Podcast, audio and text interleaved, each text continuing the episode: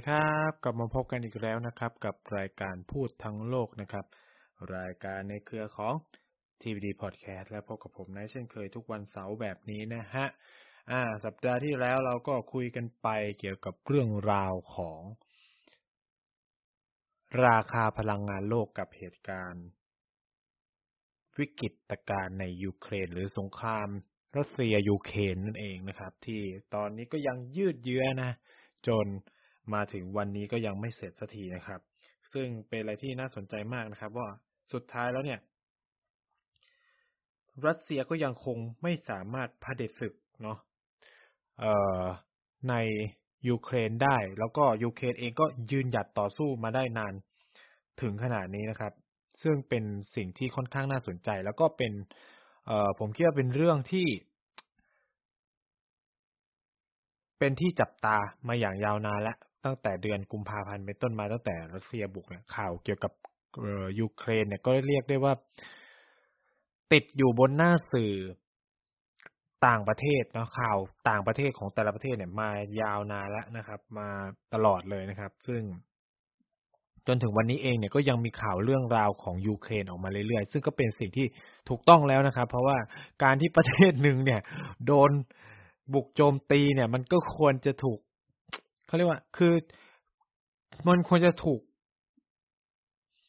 พูดถึงให้บ่อยกว่านี้นะครับแล้วคือเนี่ย ทุกวันเนี่ยมันจะเริ่มเฟดออกเข้าใจไหมมันจะค่อยๆเลือนหายไปเรื่อยๆแล้วคนก็จะแบบมองว่า เออ มันเป็นปกติไปแล้ว ซึ่งมันเป็นสภาวะไม่ปกตินะคือ คือตอนนี้หลายคนอาจจะรู้สึกว่าการที่รัสเซียบุกยูเครนเนี่ยเริ่มแบบไม่สนใจข่าวนี้ไปแล้วอะเออ ซึ่งในความเป็นจริงคือว่า เฮ้ยมันเป็นสภาวะที่โคตรไม่ปกติเลยนะ ให้ลองคิดสภาพว่า วันดีคืนดีประเทศไทยโดนประเทศอะไรมันก็ไม่รู้บุกอะโจมตีอะคุณคิดว่ามันปกติเหรอแล้วคือแบบคุณก็ต้องสู้ คือในสภาวะที่คนในประเทศเขายังต้องสู้อะไรเงี้ยคือประชาคมโลกก็อาจจะต้องทำงานหนักมากกว่านี้นะคือโอเคแหละผมเป็นคนนอกเนาะก็อาจจะพูดมากไม่ได้อะไรเงี้ย พูดไปก็ไม่ได้เปลี่ยนอะไรคือเรา เราแทบจะไปกดดันอะไรแล้วเสียไม่ได้มากอะไรเงี้ย แต่คิดว่า เออประชาคมระหว่างประเทศก็คงทำกันอยู่เต็มที่ แล้วคิดว่าปัญหาหลักเลยเนี่ยของสงครามในครั้งนี้เนี่ย มันคือการทำให้ เสียงของโลกใบนี้มันแตกกระจัดกระจายนะครับ มีคนทันทับสนุนรัสเซียวางตัวเป็นกลางหรือต่อต้านรัสเซียอะไรเงี้ย ก็การเลือกฝั่งมันก็ทำให้เกิดการแบ่งขั้วของโลกอีกครั้งหนึ่งว่า ใครจะเอาอย่างไร กับเรื่องที่กำลังเกิดขึ้นอยู่อะไรประมาณนี้ครับ ซึ่งแน่นอน อย่างที่บอกก็คือผมไม่ได้เป็นผู้เชี่ยวชาญเรื่องยูเครนหรือรัสเซีย ผมก็เลยจะไม่มาพูดถึงประเด็นสงครามที่มันเกิดขึ้นสาเหตุบาราบาหรือว่าอะไรกันไปนะครับ แต่ว่าประเด็นหนึ่งที่ผมคิดว่ามันน่าสนใจก็คือ ประเด็นเกี่ยวกับจีนกับวิกฤตการในรอบนี้ เพราะว่าอะไรครับ เพราะว่าล่าสุดมันเพิ่งมีข่าวที่น่าสนใจมากนะครับ เป็น ข่าวในฝั่งของอังกฤษเนาะหรือสหราชอาณาจักรเนี่ยก็มีรายงานออกมาน่าสนใจ ซึ่งเป็นรายงานของสำนักข่าวกรองด้วยนะครับ คือสำนักข่าวกรองของสหราชอาณาจักรเนี่ย โดยรัฐบาลสหราชอาณาจักรเนี่ยได้มีรายงานว่านะครับ ก่อนที่รัสเซียจะบุกยูเครนไม่นานเนี่ยครับ มันมีการตรวจพบว่า อ่า เขาใช้ชื่อหน่วยเนาะ คือหน่วยของ สาระรัฐบาลสหรัฐอาณาจักรที่ชื่อว่า The National Cyber Security Center หรือสถาบันเนาะสถาบันหรือศูนย์นะครับ ศูนย์ ความมั่นคงทางไซเบอร์แห่งชาติเนี่ย ได้มีการตรวจสอบ ข้อมูลต่างๆ เนี่ย ในระบบเว็บระบบอะไรก็ว่าไปเนี่ยครับ พบว่ามากกว่า 600 เว็บไซต์นะครับ รวมถึง รวมถึงนะครับ รวมถึงเว็บไซต์ของกระทรวงกลาโหมของยูเครนเนี่ย ถูกโจมตีหรือเป็นเป้าหมายในการแฮกนะครับ มากกว่าพันครั้งนะครับ จากความร่วมมือของหน่วยงานในรัฐบาลจีน เออ อันนี้ก็เป็นอะไรที่น่าสนใจนะครับ ซึ่งไอ้หน่วยงานนี้ก็พูดว่ามันมีความ เอ่อ เขาบอกว่าเขาก็ทำงานร่วมกับ partner ของเขาในหลาย ๆ ส่วนทั่วโลกอะไรประมาณนี้เออเป็น international partner เนี่ย ในการศึกษาติดตามเรื่องการโจมตีทางไซเบอร์ของของจีนนะครับ ซึ่งเขาก็บอกว่าเนี่ยมันมีข้อสันนิษฐานแล้วก็น่าสงสัยประการหนึ่งว่าระบบความมั่นคงของยูเครนเนี่ย ถูกโจมตีจากจีนนะครับ แล้วก็ มีการทำให้ระบบรวนนะครับ ในช่วงก่อนที่จะสิ้นสุดโอลิมปิกฤดูหนาว หรือและก็การโจมตีเนี่ยก็ทำกันมากบ่อยครั้งขึ้นในช่วงวันที่ยี่สิบสามกุมภาพันธ์ ซึ่งเป็นช่วงที่แบบจะเรียกว่าเป็นก่อนที่รัสเซียจะบุกไม่กี่วัน อ่า เป็นอะไรที่น่าสนใจมากนะครับ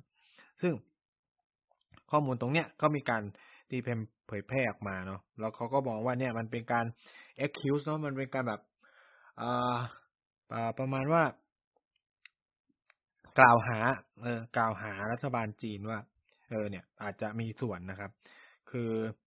ในการให้การสนับสนุนทางไซเบอร์ หรือการโจมตีทางไซเบอร์ ต่อยูเครนในในวิกฤตครั้งนี้นะครับ คือแม้ว่า แม้ว่าแบบรัสเซียเนี่ย จะอยู่เบื้องหลังเนาะอยู่เบื้องหลังการโจมตีทางไซเบอร์ในยูเครนเยอะแยะมากมายนะครับ แต่ว่าเขาก็มีความเชื่อว่าเอกองทัพปลดแอกประชาชนของจีนเนี่ย โดยเฉพาะหน่วยการโจมตีทางไซเบอร์เนี่ยอาจจะทำความร่วมมือบางอย่างกับรัสเซียในการโจมตีระบบตรงนี้ด้วยอะไรเงี้ย เออ ซึ่งซึ่งเป็นข่าวที่ผมว่ามันมันค่อนข้าง เออน่าสนใจมากๆเลยนะครับ ก็คือ ตอนแรกจีนปฏิเสธมาโดยตลอดว่า ไม่ได้เกี่ยวข้องเนาะไม่ได้เกี่ยวข้องกับเรื่องนี้เลย แล้วก็วางตัวเป็นกลางมาตลอดอะไรเงี้ย แต่ว่าคืออย่างที่พูดไปครับครับว่า นี่มันเป็นการกล่าวหากล่าวอ้างและแน่นอนครับ คนที่พูดเนี่ยก็เป็นสหราชอาณาจักรซึ่งความสัมพันธ์ก็ เดี๋ยวนี้ก็ไม่ค่อยดีนะกับจีนนะก่อนหน้านี้เขาก็มีการสั่งปิดเออสำนักงานของ CGTN ใช่ไหมจีนก็ปิด CC เอ่อจีนก็ปิด BBC กลับอะไรประมาณเนี้ยก็มันมีปัญหากันอยู่นะครับ อันนี้ก็เป็นอะไรที่เป็นข่าวที่น่าสนใจ แล้วผมก็อยากจะมาคุยถึงบทบาทของจีนด้วย ต่อเรื่องของยูเครนเนี่ยว่าเอ่อทำไมในช่วงหลายวันที่ผ่านมา โดยเฉพาะตั้งแต่รัสเซียบุกยูเครนเนี่ย จีนก็ถูกกดดันจากประชาคมระหว่างประเทศมาโดยตลอดนะ ให้แสดงท่าทีที่แข็งกร้าวกับรัสเซียมากกว่านี้ แล้วก็แน่นอนแหละ จีนถูกมองว่าอยู่ข้างรัสเซีย นะครับ เพราะว่าก่อนที่รัสเซียจะบุกยูเครนไม่นานเนี่ย ประธานาธิบดีวลาดิเมียร์ปูตินก็ไปเยือนจีนเนาะในช่วงโอลิมปิกเปิดโอลิมปิกฤดูหนาวเนี่ยเขาก็มีภาพจับมือกันนู่นเนี่ยแล้วสักพักหนึ่งก็โจมตีนะครับยูเครนเลยนะครับ ซึ่งก็หลังจากโอลิมปิกฤดูหนาว ไม่กี่วันเองนะครับ ก็มีการโจมตียูเครนฉะนั้นน่ะจีนก็มักถูกมองว่าอยู่ข้าง รัสเซียนะครับ แล้วก็ท่าทีของจีนต่อต่อวิกฤตการครั้งนี้ก็งดออกเสียงตลอดมาโดยตลอดงดออกเสียงไม่ หรือไม่ก็วางตัวเป็นกลางนั่นแหละพูดง่ายคืองดออกเสียงบนข้าง คือเหมือนอินเดียนะครับ งดออกเสียงที่ยืนอยู่ข้างรัสเซียนะก็ก็งดออกเสียงมาโดยตลอดนะครับ แล้วก็ ไม่ประนาม รัสเซียอย่างตรงไปตรงมา จะใช้คำพูดที่ว่าเคารพในบูรณภาพเหนือดินแดนนะครับเคารพในอำนาจที่ปไตยของรัฐประชาชาติต่างๆ อะไรประมาณนี้คือต้องพูดว่าจีนมีจุดยืนตรงนี้มาโดยตลอดเรื่องหนึ่งไม่แทรกแซงกิจการภายในของชาติอื่น แล้วก็สองก็คือว่าเคารพในอำนาจอธิปไตยของชาติอื่นๆนะครับ เหตุผลสำคัญก็เพราะว่า ถ้าจีนสนับสนุน รัสเซียในการบุกยูเครน มันจะเป็นปัญหาทันทีกับจีน เพราะ หนึ่งคือ จีนยังมีประเด็นไต้หวัน จีนยังมีประเด็นซินเจียง จีนยังมีประเด็นทิเบตนะครับ ยิ่งไปกว่านั้นเนี่ย จีนก็ไม่พูดตรงๆว่าสนับสนุนการที่รัสเซียไปปลดแอกเนาะรัฐต่างๆ ใหม่ๆอะที่อยู่ในยูเครนให้เป็นเอกราชอะให้เป็นรัฐอิสระขึ้นมาอะไรเงี้ย จีนก็ไม่สนับสนุนนะ เพราะอย่างที่พูดไปก็คือ ถ้าจีนไปพูดสนับสนุนขึ้นมาปั๊บอะมันก็จะมีประเด็นกับซินเจียงทิเบตแล้วก็ไต้หวันว่า ในอนาคตก็อาจจะเจอประเด็นเดียวกัน ที่แบบประเทศชาติอื่นมาแทรกแซงกิจการของจีน แล้วก็ปลดแอกประเทศเหล่านี้ให้เป็นรัฐเอกราชได้เหมือนกันอะไรเงี้ยซึ่งซึ่งจะเป็นปัญหากับจีนมาก ฉะนั้นจีนก็เลยมีจุดยืนที่ค่อนข้างชัดเจนกับกับท่าทีตรงนี้ว่า เออเขาไม่สนับสนุนนะการการมีรัฐ หรือแคว้นใหม่ขึ้นมาของตอนที่รัสเซียประกาศสนับสนุนเนี่ย แล้วก็เขาก็ชัดเจนว่าเขาเคารพในบูรภาพในดินแดนแต่ว่าอย่างหนึ่งก็คือว่า คือแน่นอนแหละเขาก็พยายามปรามว่า เออมันไม่ควรนำไปสู่ปัญหานี้ตั้งแต่แรกอะไรประมาณเนี้ยคือคือสิ่งที่จีนพยายามสื่อเนี่ย พูดง่ายแหละก็พยายามอธิบายให้เห็นถึงว่าทำไมรัสเซียถึงต้องบุก อะไรเป็นปัญหาเป็นจุดเริ่มต้นของปัญหาที่ทำให้รัสเซียตัดสินใจทำอะไรแบบเนี้ยคือนี่คือคำอธิบายหลัก ๆ ในสื่อของของทางการจีนนะครับ หลาย ๆ สื่อไม่ว่าจะเป็น global time นู่นเนี่ยเขาก็จะย้อนประวัติศาสตร์นู่นนี่นั่นหมดเลย แล้วก็จะมีการพูดคุยถึงประเด็นเรื่อง ความตกลงการหลังจากสหภาพโซเวียตล่มสลายว่านาโตจะไม่ขยายขอบเขต สมาชิกของตัวเองมาประชิดรัสเซียอะไรประมาณนี้คือมันก็เป็นเรื่องราวของประวัติศาสตร์ แล้วก็ไม่รู้จริง ๆ ว่ามันมีข้อตกลงนี้อยู่หรือไม่นะครับ อ่า อันนี้ก็ต้องพูดกันต่างตรงไปตรงมาว่าสรุปแล้วเนี่ยมันมีสัญญาใจอะไรกันตรงนี้หรือเปล่าอะไรเงี้ย แต่ว่า เออสิ่งที่จีนพยายามสื่อในประเทศตัวเองและประชาคมโลกก็คือว่าปัญหาหลัก ๆ เนี่ยมันคือการที่นาโตพยายามขยายจำนวนสมาชิกเข้ามาประชิด รัสเซียมากเกินไป จนทำให้รัสเซียรู้สึกวิตกกังวลเนาะวิตกกังวลในเชิงความมั่นคงว่าตัวเองกำลังถูกนาโตปิดล้อม เพราะว่าสมาชิกมันขยายเร็วมากนะครับ คือสื่อของจีนเนี่ยมีการทำอินโฟกราฟิกแบบเคลื่อนไหวเลยนะ ว่าแบบเออนาโตขยายยังไงตึ๊ดตึ๊ดตึ๊ดเนี่ยจำนวนสมาชิกเพิ่มยังไงในช่วงไม่กี่ปีที่ผ่านมานะครับ อันนี้ก็ทำให้เป็นจุดตัดที่ทำให้รัสเซียเนี่ย ตัดสินใจบุก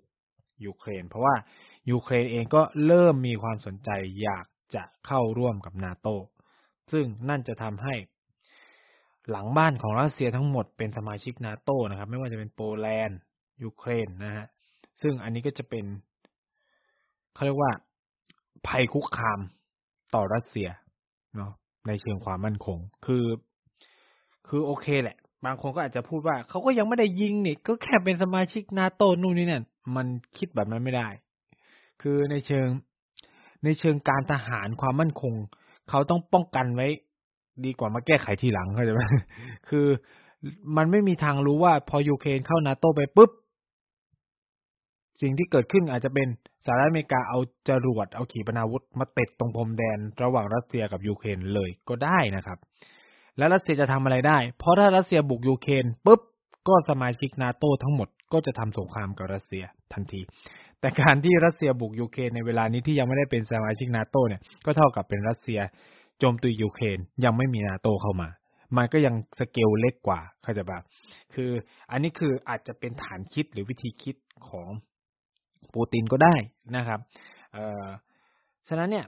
สิ่งที่จีนพยายามสื่อก็คือเนี่ยก็คือพยายามบอกว่าเนี่ยปัญหาจุดเริ่มต้นของปัญหาต้นเหตุของปัญหาจริงๆ มันเกิดจากการขยายตัวของอิทธิพลนาโตในภูมิภาคยุโรปนี่แหละ มันก็เลยทำให้รัสเซียวิตกกังวล ฉะนั้นเนี่ยปัญหาสำคัญที่จะแก้เรื่องวิกฤตยูเครนในวันนี้คือการต้องมาคุยกัน โดยเฉพาะชาติสมาชิกนาโตต้องให้คำมั่นว่าจะไม่รับยูเครนเข้าเป็นสมาชิกหรือก็คือ ตอนนี้เราก็ได้เห็นแล้วว่ารัสเซียต้องการอะไรนะครับ ข้อเรียกร้องของรัสเซียคือปลดปล่อยสองแคว้นนั้นใช่ไหมแล้วก็แก้ให้ยูเครนแก้รัฐธรรมนูญนะ จะเป็นกลางปลดอาวุธนู่นนี่นั่นอะไรเงี้ย ซึ่ง ก็เป็นข้อเรียกร้องที่ค่อนข้างมาก มากจนเกินไป มากไปเลยอะคือคือมันทำให้ถ้ายูเครนยอมรับก็เหมือนสูญเสียสิทธิสภาพออฟนอกอาณาเขตไปไกลๆไหมคือแบบ คุณไม่มีอำนาจอธิปไตยในการปกครองตัวเองอะ คุณต้องฟังรัสเซีย นี่คือสภาพนะครับ ถ้ายอมรับเงื่อนไขทั้งหมดเนาะ แต่ว่ามันอยู่บนพื้นฐานที่ว่า เรายอมรับด้วยคำที่เราทำเองอะไรเงี้ย เออนะครับ แต่ว่ามันก็สะท้อนให้เห็นว่า เออ รัสเซียมันมีอิทธิพลเหนือยูเครนนะครับ แล้วก็รัสเอ่อยูยูเครนไม่สามารถบริหารจัดการตัวเองภายใต้แรงกดดันอะไรแบบนี้ ก็คือไม่มีกำลังพอที่จะสู้อะไรแบบนี้สูญสิ้น ซึ่งมันก็ประหนึ่งสูญสิ้นเอกราชไปไกลๆแล้วอะไรประมาณเนี้ยนะฮะก็ทำให้ ตรงจุดนี้เองที่ทำให้ยูเครนเองก็ไม่ยอม แล้วก็สู้จนถึงวันนี้นะครับ ก็เป็นอะไรที่น่าสนใจมาก ๆเลยนะครับเออตรงเนี้ยที่ผมเล่ามาก็จะพยายามสะท้อนให้เห็นว่า นี่คือเขาเรียกว่า นี่คือเรื่องเล่าต่างๆที่ออกมาจากจีนเนาะเกี่ยวกับประเด็นวิกฤตรัสเซียยูเครนเขาพยายามสะท้อนให้เห็นว่า เฮ้ยการที่รัสเซียทำอะไรแบบนี้มันมันมันไม่ใช่สิ่งที่ จะบอกว่าไม่เกินเลยก็ไม่ใช่นะ มันประมาณว่ามันมีเหตุผลของเขาของรัสเซีย แล้วก็สิ่งแบบเนี้ยก็เกิดขึ้นมาแล้วหลายครั้งในในก่อนหน้านี้นะครับ โดยเฉพาะสหรัฐอเมริกาที่เป็นผู้ทำสงครามรายหลักของโลกเลยนะครับจีนก็จะเล่นนาราทีฟนี้ เหมือนกับที่อินเดียเล่นเรื่องเล่าแบบเดียวกันเลยนะครับ คือก็คือเนี่ยก็จะพยายามสะท้อนให้เห็นว่า เนี่ยสหรัฐอเมริกาบุก ตะวันออกกลางนาโต้บุกลิเบียใช่ไหมหรืออะไรต่างๆนานากลับไม่ถูกแซงชั่นไม่ถูกประนามอะไรเงี้ย แต่ว่าพอรัสเซียทำแบบเดียวกันเนี่ยกลับถูกย่ำอย่างหนักอะไรเงี้ยซึ่งมันเป็นอะไรที่ เขาก็มองว่ามันเป็นความย้อนแย้งของระบอบระหว่างประเทศที่ไม่แฟร์นะคือจะบอกว่าไม่แฟร์ก็ไม่ได้ คือผมก็ต้องพูดว่า มันเป็นอะไรเป็นระบอบที่ อืม ใครคุมคนนั้นก็ได้เปรียบเลยประมาณนี้เออซึ่งสหรัฐอเมริกา คือคำถามในเวลานี้ก็คือว่า ถ้ารัสเซียอย่างที่ผมพูดตลอดเลยว่า ถ้ารัสเซียถูกคว่ำบาตรซาอุดิอาระเบียก็ต้องถูกคว่ำบาตรสหรัฐอเมริกาก็ต้องถูกคว่ำบาตรนะครับเหมือนกัน เพราะว่าหรือเพราะว่าสหรัฐก็ทำสงครามในหลายประเทศ อิรักอิอิรัก อัฟกานิสถานใช่ไหม ริบเบียเองริบเบียนี่คือนาโต้เป็นคนทำเลย ฉะนั้นทั้งฝรั่งเศสเยอรมันอะไรเงี้ยก็ต้องโดนความบาดไปด้วย อยู่ดีก็ไปบุกเขานะครับเอ่อเช่นเดียวกันกับเอ่อการที่ซาอุดิอาระเบียบุกเยเมนอะไรเงี้ยส่งเครื่องบินเข้าไปนู่นนี่นั่นทำไมไม่ประเทศเหล่านี้ไม่ถูกแซงชั่นนะมันก็เป็นคำถามคำใหญ่เหมือนกัน มันก็เลยทำให้ประเทศอย่างจีนอย่างอินเดียอะไรเงี้ยเขาเลือกที่จะวางตัวเป็นกลางเพราะว่าเขามีความสัมพันธ์ที่ดีกับรัสเซีย เป็นปกเป็น เป็นอะไรที่ไม่แปลกนะ คือในตอนที่สหรัฐอเมริกาบุกอิรักเนี่ยสหรัฐอเมริกาก็โดนด่าเหมือนกัน แต่ว่าพวกชาติพันธมิตรก็เงียบกิบเหมือนกันนะครับ ผมยังจำได้ว่าไทยตอนนั้นก็คือส่งทหารไปด้วยนะ เออ ในยุคสมัยของนายกทักษิณถ้าจะไม่ผิดนะครับ ก็เราก็มีการส่งทหาร แต่ว่าเป็นอารมณ์แบบทหารแพทย์อะไรเงี้ยไปช่วยนะครับในปฏิบัติการของของการบุกอิรักด้วย เออ เรานี่แบบ ก็ไม่เบานะ ตอนนั้นก็เอียงอเมริกาเบาๆนะครับ อ่าไม่เบาหนักเลยนะฮะก็นี่ก็จะเป็นสิ่งที่ เอ่อจีนพยายามสื่อออกมาให้โลกเห็นนะครับ แล้วก็แน่นอนครับ ก็โดนด่าแน่นอนนะ เพราะว่าคำว่า international ของโลกใบนี้ก็คือยุโรปนะฮะ ไม่ใช่เอเชียนะแต่โลกเรากำลังเปลี่ยนนะผมก็ใช้คำนี้คือ เหตุการณ์ครั้งนี้มันกำลังเปลี่ยนโลกใบนี้ก็คือว่าเราจะเห็นการแตกเสียงนะของโลกใบนี้ก็คือ ยุโรปมองแบบหนึ่งชาติกำลังพัฒนาด้วยแก่พวกโลกแอฟริกาเอเชียอะไรเงี้ย ก็จะมองเหตุการณ์เนี้ยในอีกลักษณะหนึ่งนะครับ บางคนจำนวนมากก็จะวางตัวเป็นกลางหรือจำนวนมากก็อาจจะประนามนะ ประณามเฉยๆนี่แต่ไม่ได้ take action อะไรทั้งสิ้น ก็คือไม่ได้คว่ำบาตรรัสเซียไม่ได้นู่นนี่นั่นอะไรเงี้ยเนาะมันก็เป็นสิทธิของแต่ละประเทศที่จะพึงกระทำไทยเราเองก็ประณามรัสเซียเหมือนกันนะครับ คือแน่นอนอะ คือต้องยอมรับประการหนึ่งก็คือว่าสิ่งที่รัสเซียทำเป็นสิ่งที่ไม่ถูกต้องในเรื่องราวของกฎหมายระหว่างประเทศนะครับ ไม่ไม่มันไม่ควรเกิดขึ้นในรัฐชาติสมัยใหม่ด้วย มันคือการที่ชาติหนึ่งไปบุกชาติหนึ่งซึ่งก็เหมือนกับที่ผมพูดไปก็คือว่า มันก็เป็นสิ่งเดียวกันกับที่สหรัฐทำในประเทศต่างๆ ซึ่งก็ไม่ถูกต้องตั้งแต่แรกนะครับ คืออย่างที่ผมพูดไปก็คือว่า การที่เออรัสเซียเจออะไรแบบเนี้ย อิสราเอลต้องเจอด้วยในเวลานี้เลย เพราะอิสราเอลก็บุกปาเลสไตน์ตลอดเวลานะครับฆ่าคน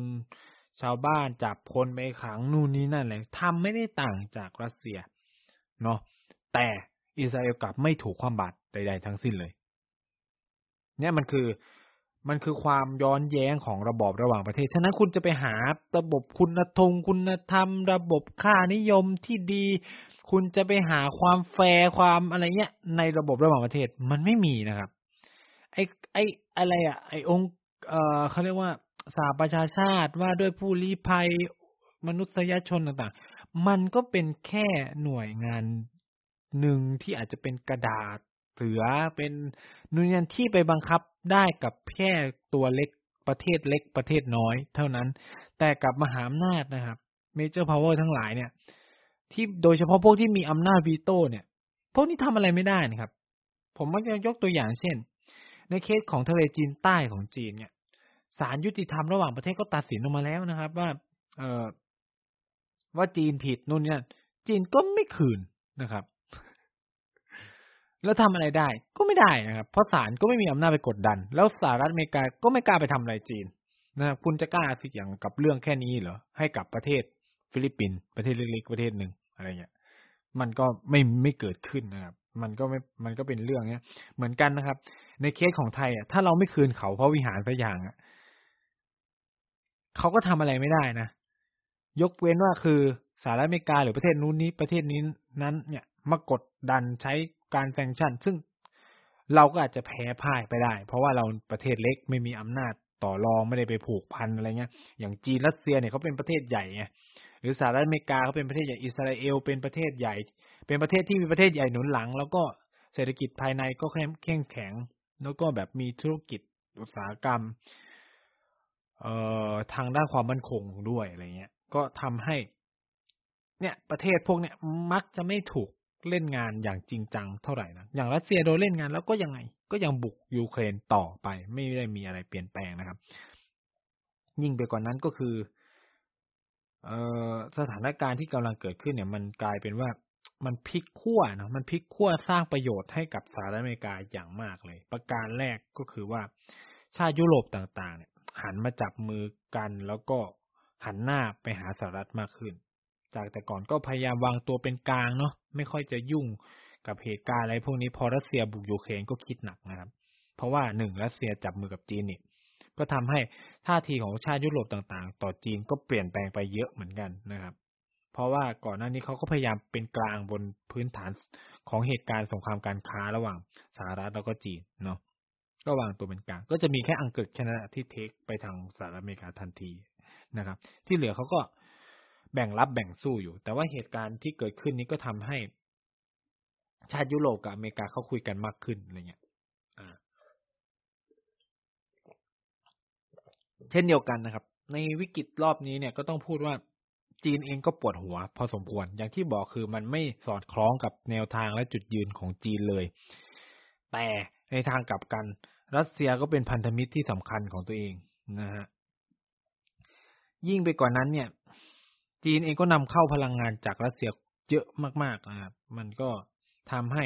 จีนเองก็พูดยากนะครับ พูดไม่ออกใช้สภาพแบบนี้ว่าจีนเองก็พูดไม่ออกนะครับ ไม่รู้จะพูดยังไงกับรัสเซีย แล้วก็ไม่คิดว่ารัสเซียจะไปเลยเถิดขนาดนี้ด้วยผมคิดว่าอย่างนั้นด้วยนะคือคือถามว่าจีนรู้ไหมว่ารัสเซียจะบุกยูเครนมีความเป็นไปได้ว่าจีนจะรู้ก่อนนะครับนะครับ ก็คืออาจจะมีการคุยกันว่าให้จบโอลิมปิกก่อนไหมอะไรเงี้ยเออ จีนจะได้แบบไม่เสียหน้าหรือว่าอะไรก็แล้วแต่อะไรเงี้ยเออแต่สิ่งที่เกิดขึ้นก็ทำให้สถานการณ์หลายอย่างมันมันเปลี่ยนไปเยอะมากนะครับ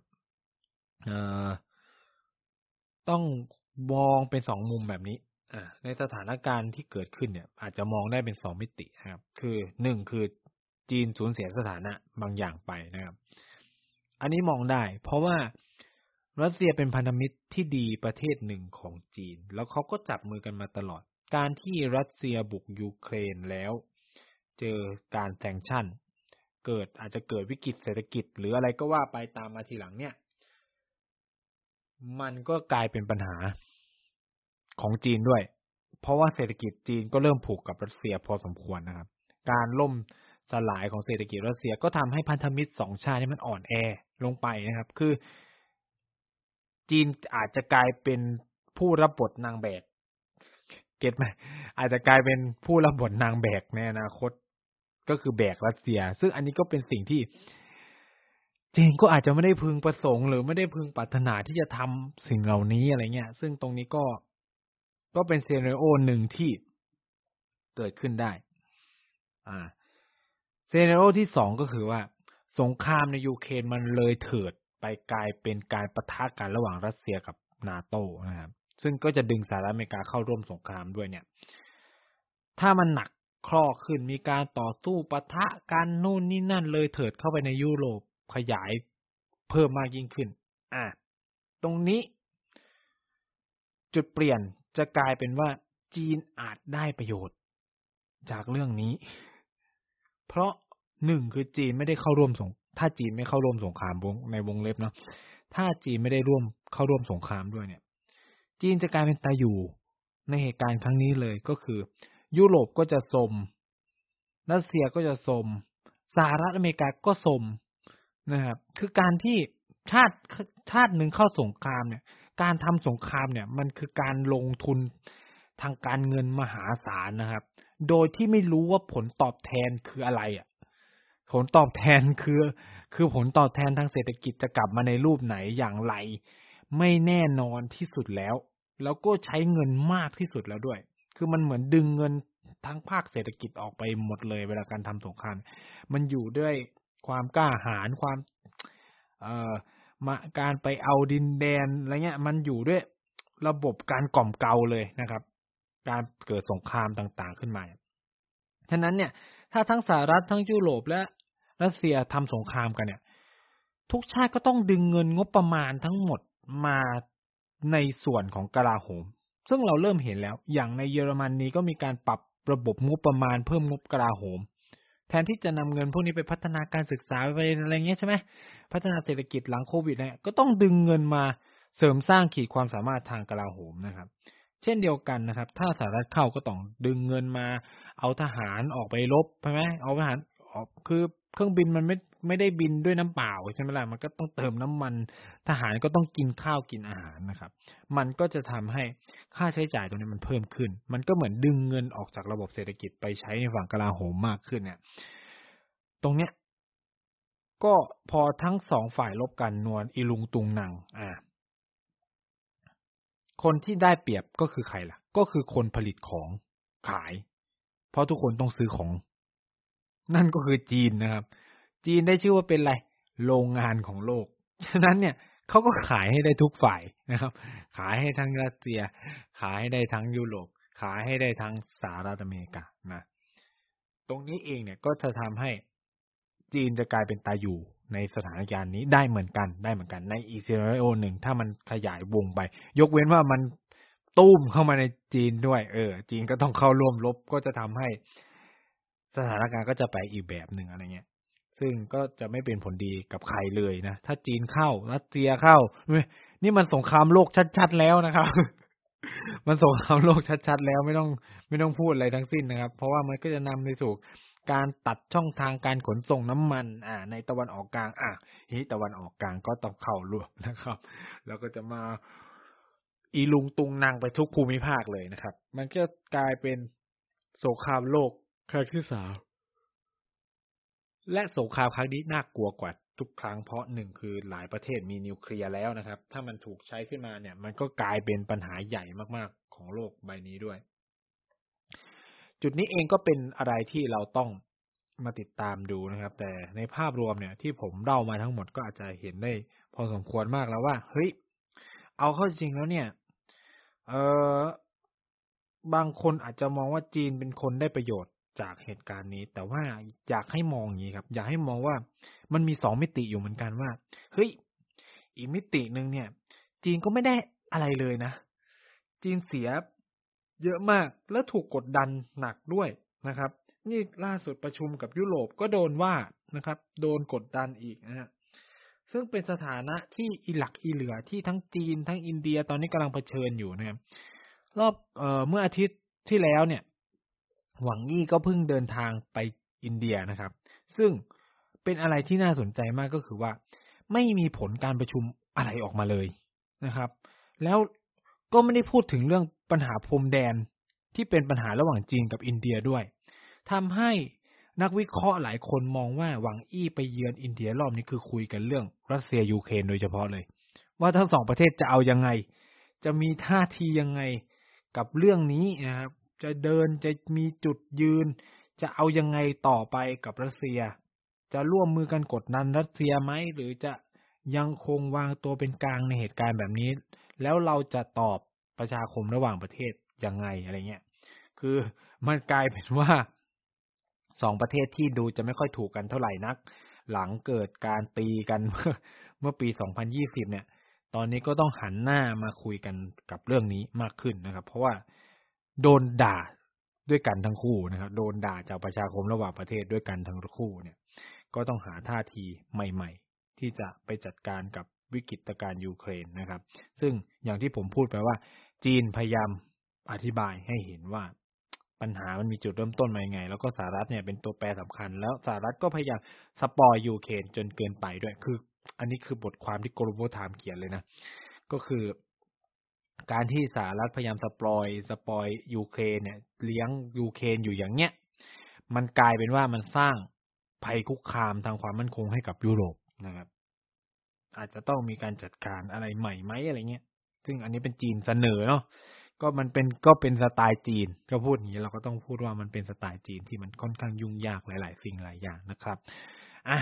สัปดาห์นี้ก็ประมาณนี้แล้วกันนะครับ แล้วก็สัปดาห์หน้าจะเป็นเรื่องราวอะไรก็ฝากติดตามพูดทั้งโลกของเราด้วยนะครับเออเราใน TPD Podcast เนี่ยก็ยังมีอีกหลายรายการมากมายไม่ว่าจะเป็น Back for the Future เนาะเกี่ยวกับก็สิบพูดทั้งโลกแล้วก็เด็กสร้างชาติด้วยนะครับ ยังไงฝากติดตามมีคำถามข้อสงสัยหรือ อยากให้เราพูดเรื่องอะไรก็ติดแฮชแท็กกันมาได้นะครับ พูดทั้งโลกหรือ TPD Podcast ก็ได้นะครับ แล้วพบกันใหม่สัปดาห์หน้าสัปดาห์นี้ลาไปก่อน สวัสดีนะครับ